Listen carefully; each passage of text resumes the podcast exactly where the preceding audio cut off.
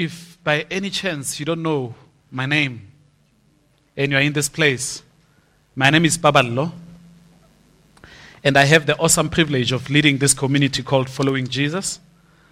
And together we are trying to follow Jesus and remain true to his word. So this morning we are going to be starting a new series on the book of Ephesians. We've titled this one The Equipping Church. The Equipping Church. And why the Equipping Church? Because we believe that part of the church's role is to equip its people with relevant, practical, theological tools that will prepare and shape them for everyday life.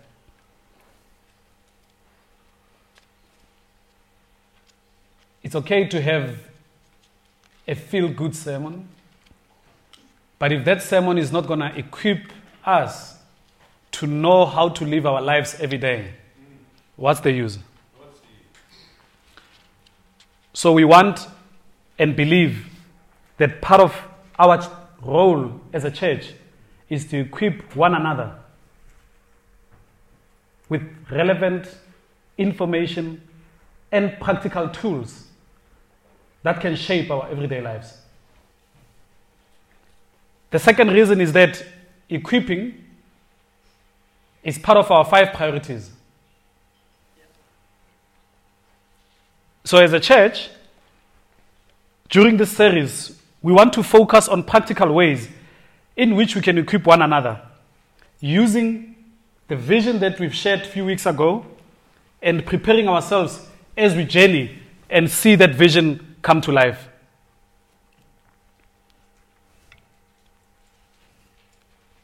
So we hope that as we journey into this series and as we conclude this series, whenever that will be, we will feel equipped, we will feel empowered by the Holy Spirit, and will equip one another as a community. So, this book of Ephesians was written by the Apostle Paul. And the Apostle Paul, in fact, like the video said, if you want to know his story more, go and read from Acts chapter 19 when he actually arrives in Ephesus and the things that he encounters and the things that he does when he gets there. He spends about three years in this community planting churches and equipping the church and strengthening the church. But Paul was not always Paul. Paul, at some point, was Saul. And Saul was the persecutor and the punisher of the church. So God takes this man who used to punish people for believing in Jesus and transforms his heart and turns him into the one who's punished for believing in Jesus Christ. If you read the story of Paul, Paul had an amazing spiritual journey with Christ. But his journey has always been a tough one, one of persecution. In fact, he writes this letter of Ephesians from a prison cell. And in his prison cell, they would allow him to have visitors. And he would write letters and give his visitors letters to give to different people that he's done ministry with. And this is when he wrote this letter and gave it to someone to pass it to this church.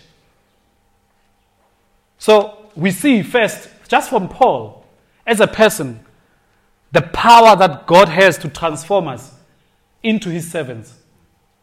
So just by understanding who Paul is, we see that no one is beyond God's grace. I want you to think about someone who you think is beyond God's grace right now. Who's the worst criminal that you've ever seen on TV or you've ever read about or you've ever encountered? Huh?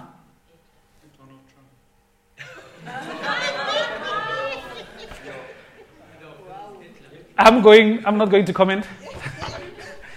so whoever that person is, whoever that person is in your mind, let me not mention names before I get into trouble. I'm saying to you today, that person is not beyond God's grace. God can touch that person, transform their hearts, and can use them as servants towards advancing his kingdom. And Paul is the basis of that. But Paul had to open himself up after the encounter he had, and he had to make a choice of following Christ.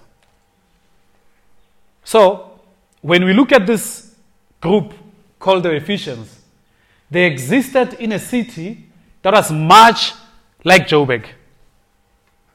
It's a city where everybody wanted to be. Their economy was booming and stuff was happening. For that time, they had a population of about 300,000 people. And for that age and time, it was a lot. In Joburg today, we have more than 5 million people just in Joburg. And you can imagine the population that we have here and the booming economy. I don't know if it's booming, but the, the active economy that's happening in Joburg. And this was the Ephesian church. So, with this came a lot of pressures for them. Because, like following Jesus, they had people who came from different cultures and backgrounds who came into their society, who came into their church, and they had to learn from scratch how to live amongst one another. They had to learn how to take the gospel and make it relevant and contextualize it and have practical tools that can help them to exist amongst one another. So Paul writes to them and says to them, I want to remind you of who you are and whose you are. You are in Joburg, but you are not of Joburg. You are in Ephesus, but you are not of Ephesus. Because what was happening in the church, some people in the church were starting to adopt some of the cultures that were happening in the city. They were starting to be attracted by things that were not supposed to attract them. So Paul sends this reminder to them of who they are and whose they are. So Paul writes to this community with the aim of doing few things. Number one, he reminds them of their identity in Christ, he encourages them, and he equips them with practical tools to know how to exist in that city. And then he charges them to say if you are going to exist in this city, you need to arm yourself with this kind of tools. So when you read this book of Ephesians, you actually get a lot of taste of what God was doing through this community, and you can see in the book of Acts from chapter 19 going forward. And what Paul is doing in this community in the book of Revelation, chapter 2 and 3, Jesus himself comes back to this church when he writes seven letters to the seven churches. And he says to this church, and repeats the words that Paul uses in chapter 1 and say, You have been faithful. You have done well up to so far.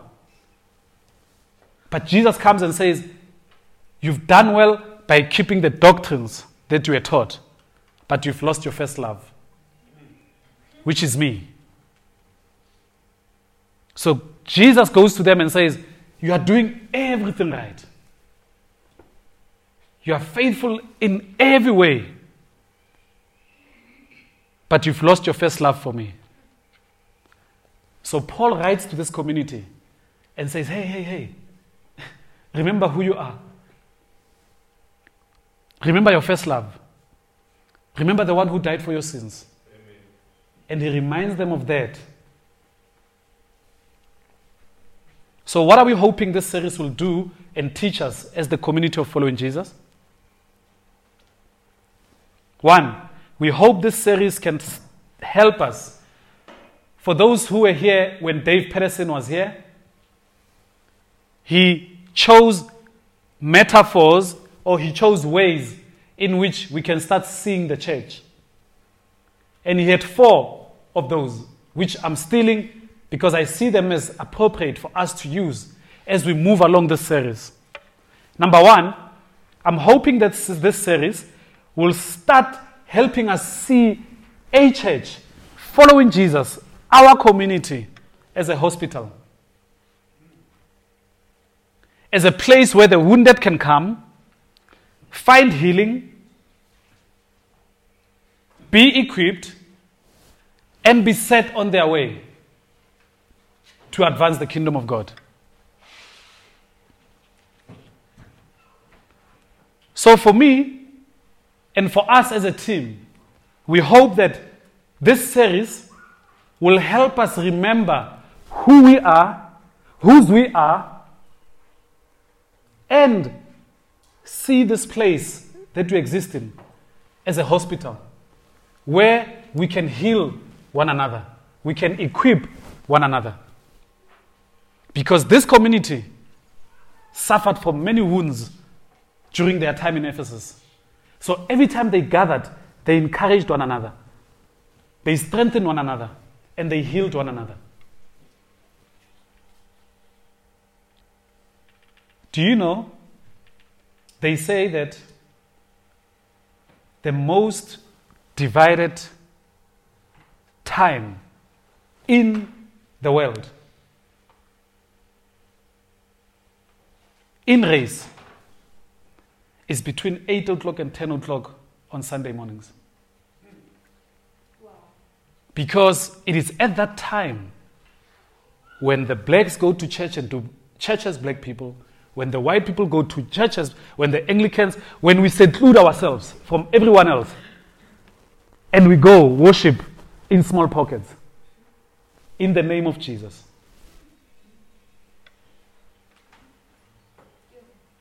The most divided hours are between those times on a Sunday when we are supposed to be giving glory to God and praising Jesus.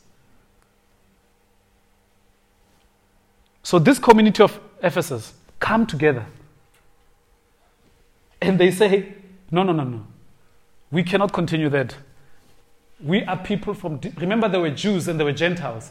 They didn't know how to exist together. And they come together and say, Hey, this is a hospital for us. Those who are wounded can come. Those who are rejected can come. Those who are not accepted can come. And let's together heal one another through the gospel. The second thing that David Pedersen said, Dave Pedersen said, he said, we must start seeing church as a family. And what does family do together? We love one another. We laugh with one another. We cry with one another. We play with one another. We eat together.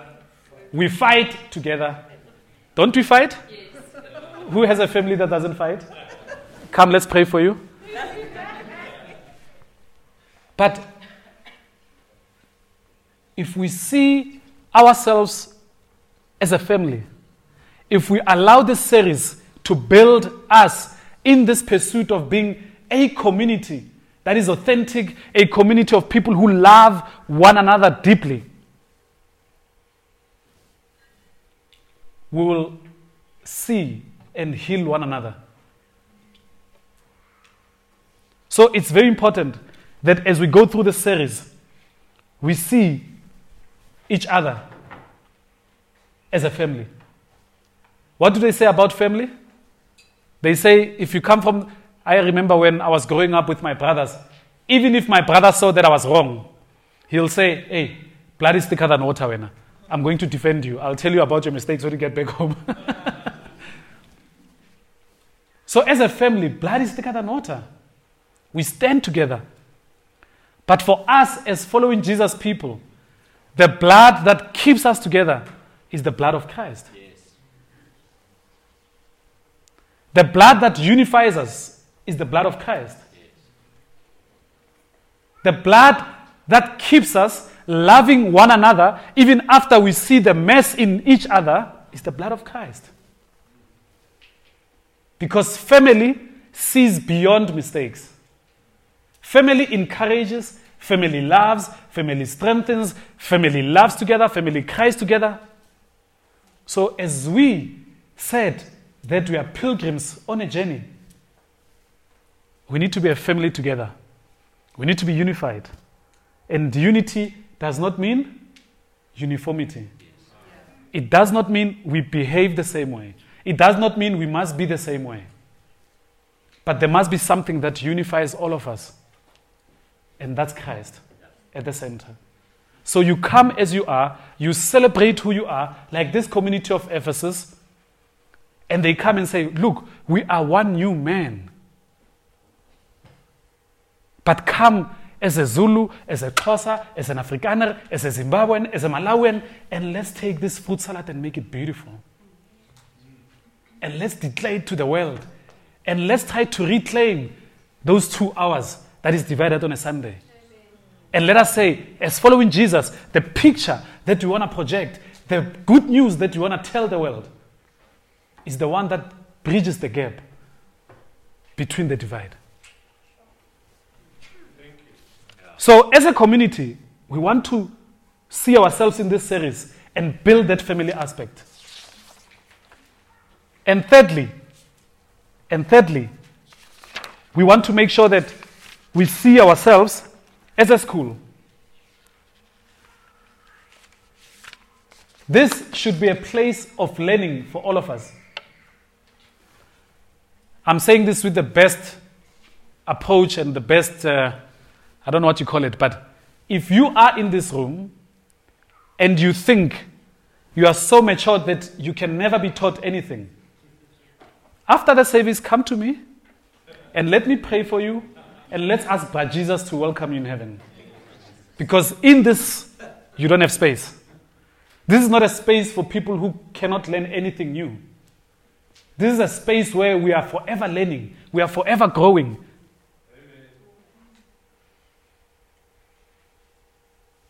Those who spend a lot of time around me will tell you, not in a bad way, that I try to avoid using the term, I'm a matured believer. I know what the term means when I say I'm a matured believer. But I try to avoid it because for someone who's standing next to me, who feels inadequate, they think, oh, when am I going to get to that maturity? Because then every time I start quoting scripture without even looking at the Bible, they're like, oh, that's what maturity looks like. And that's not. You can display maturity without making others feel or hear that you keep saying that you are matured. Yeah. Live out a matured life. Keep learning every day. And allow God to transform your heart every day. So, in this series, we're going to learn how to be students of God's Word. So, our hope is that we're going to treat this series, we're going to treat this church as a school where everybody can come in and learn live empowered to go make an impact out there in advancing the kingdom of God. And the fourth thing that we want and we wish this series can do for us is that we'll start to see this church as an army of God that prepares us for battle and the work of the ministry.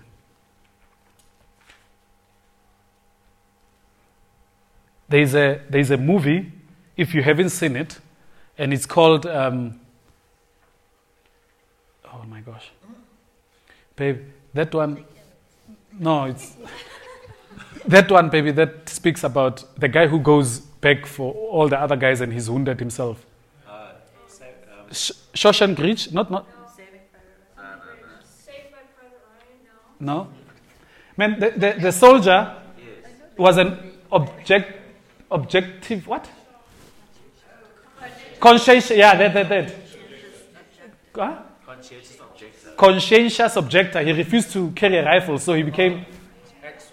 Allah, Allah. Ridge. Give it to Wayne, guys. Wayne, Wayne spends a lot of time watching TV. Wayne was a medic. ah, you see, that's why that movie meant a lot to him because the guy that I'm speaking about, he was that thing that uh, you said conscientious objector. And he refused to carry a weapon. And they tried everything they could to make him carry a weapon. He refused. And he always carried his Bible with him. And he chose to be a medic. And this guy, as part of the bigger army going out into battle, goes to fetch all his wounded uh, soldiers and brings them down to where? Back to the hospital to be treated for their wounds. So, as an army of God, when we reach the space of being an army, it does not mean we won't be wounded anymore. There might still be things that wound us, that forces us to go back to the place of being a hospital. And then we come together and we heal one another. So this guy would go onto the high cliff using a rope, and his hands were cut by the rope. And he would go, dug bullets, go into ditches. I mean, he was facing a, an attack of note. But every time after he fetched a soldier and put him down safe, he would say, Oh my God, can I have one more, please? Can I have one more, please? And by the time he finished, Wayne, he managed to save what? 148? 148 of his fellow soldiers. And his hands were cut. His body was wounded. He was shot. But he said, I'm part of the bigger army. And together we're going to face the battle. And if God can give me one more, I'll go out. So we hope as we do this series, it will bring us together, see ourselves as an army, an army of the Most High, where when we see another soldier going down, we'll say, God, I know the bullets are tough. I know that I'm about to be killed. I'm attacked myself. I know I'm going through hell myself. But God, uh, for him, for her, I'm going to go. Just one more, God. So, our hope in this series is that we're going to see ourselves as these four things. And we're going to allow that rotation to keep happening. In the, se- in, the, in the season where you feel like, I need to learn new things, you come. In the season where you feel like you are wounded, you need a hospital, you come. In the season where, as a family, you feel like stuff is breaking down, you come. We discuss, we resolve. And there's a season where we feel like we need an army of God to come together and go out there and fight the battle. You come, and we do it together. So, in the week, as we talk about a school, you know that we've started a new thing called building blocks. And that's the week where we'll be empowering each other, equipping each other, and training each other with tools that can help us as we move forward. I hope you've put those in your calendars, and then we are going to be going through that for the whole year. We'll have cycles of building blocks where we see opportunities to equip one another. So, this book of Ephesians is going to take us time. God has brought it at the right time with our vision to help us, to take us along as pilgrims on a journey. So, for us, we see Ephesians bearing a story that bears, that bears the true marks of this community. We see um, people who are weak but who pursue God even in that weakness. We see people who are faithful, who've been serving for a while, but somehow, somewhere, they lose their first love, get encouraged, encourage one another, and get back in line together. We see in the book of Ephesians people with real stories, with real lives. But we see people who continue to love one another as a community and pursue relationships with one another. Remember, this book will keep reminding us about who we are and whose we are. The book of Ephesians will help us to solidify our faith in Christ. And for us in this room who are still searching, who are still trying to understand exactly what does it mean to follow Christ, we believe and hope that this series will solidify and help you understand even more what being loved by Christ means. And for us who've been walking this journey with Christ, we hope that this will renew and refresh us and will strengthen us and prepare us to go out and declare the goodness of this good news.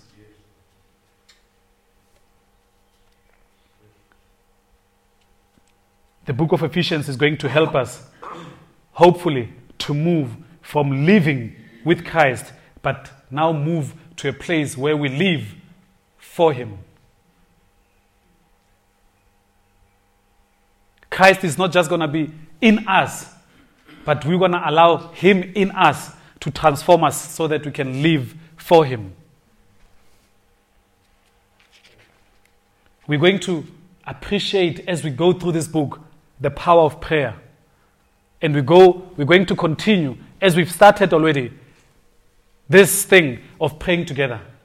When Paul writes this letter, he prays over and over. He encourages over and over. He strengthens over and over through prayer. And as a community, we're going to look at this book of Ephesians and see how we can grow as we've started already in our uh, thing of praying together. So, as we, as I'm about to conclude now,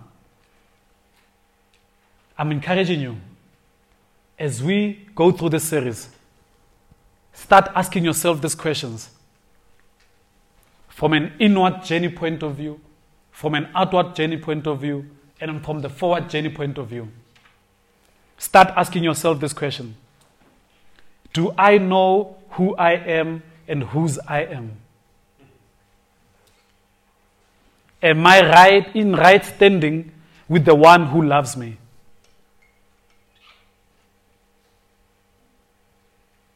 Not from a guilt point of view, but from a growth point of view. Because we want to grow in Him, with Him, through Him. So we want you to ask yourself these questions as we move along. Do I know the gifts that God has put in me that I can use to add value in this community to advance God's kingdom? The community in Ephesus, the community in Ephesus was a community that had many gifts. And when Paul writes to them, he says, Hey, remember you have different gifts, and different gifts should be used by different people. And together, we can bring those gifts in one pot and advance the kingdom of God. So it will be helpful if you ask yourself, Am I aware of the gifts that God has put in me so that in this community I can help to advance His kingdom? And then you can ask yourself, What training do I need to help me grow in my faith? I've already mentioned the building blocks. If there is any training that you need, we have the week of building blocks that can help you grow in your faith in different aspects so that you can see yourself growing inwardly, outwardly, and forwardly in your journey with Christ.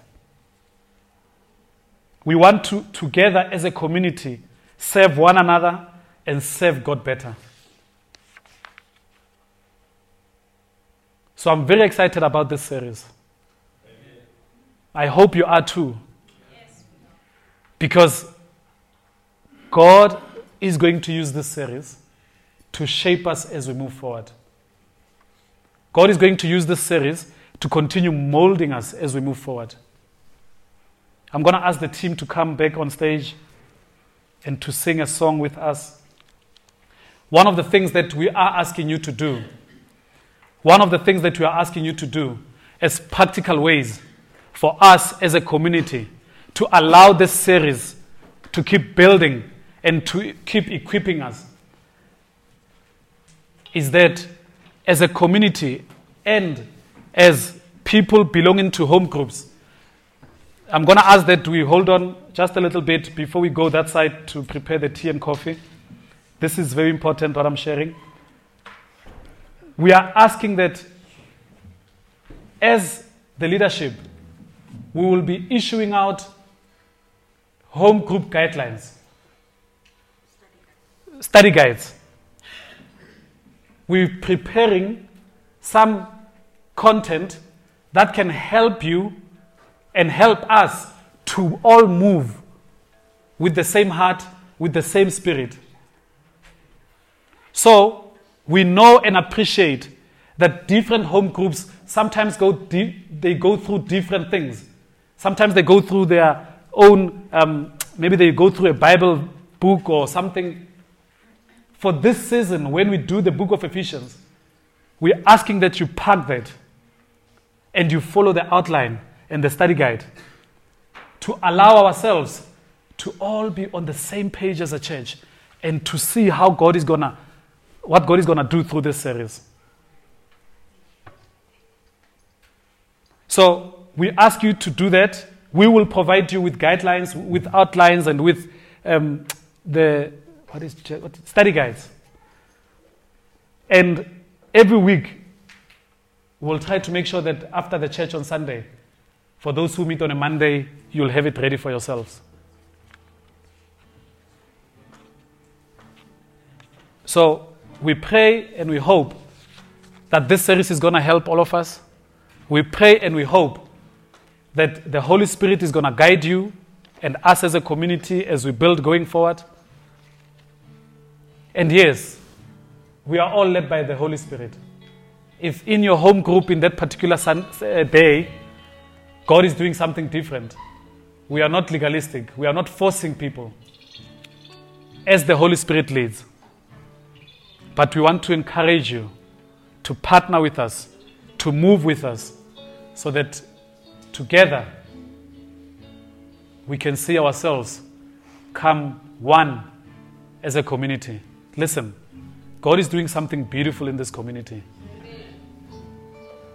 And the more we remain together, the more we remain one in spirit and one in heart, I promise you, we'll start seeing the amazing things that God wants to do in us and through us. Amen? Amen. Amen.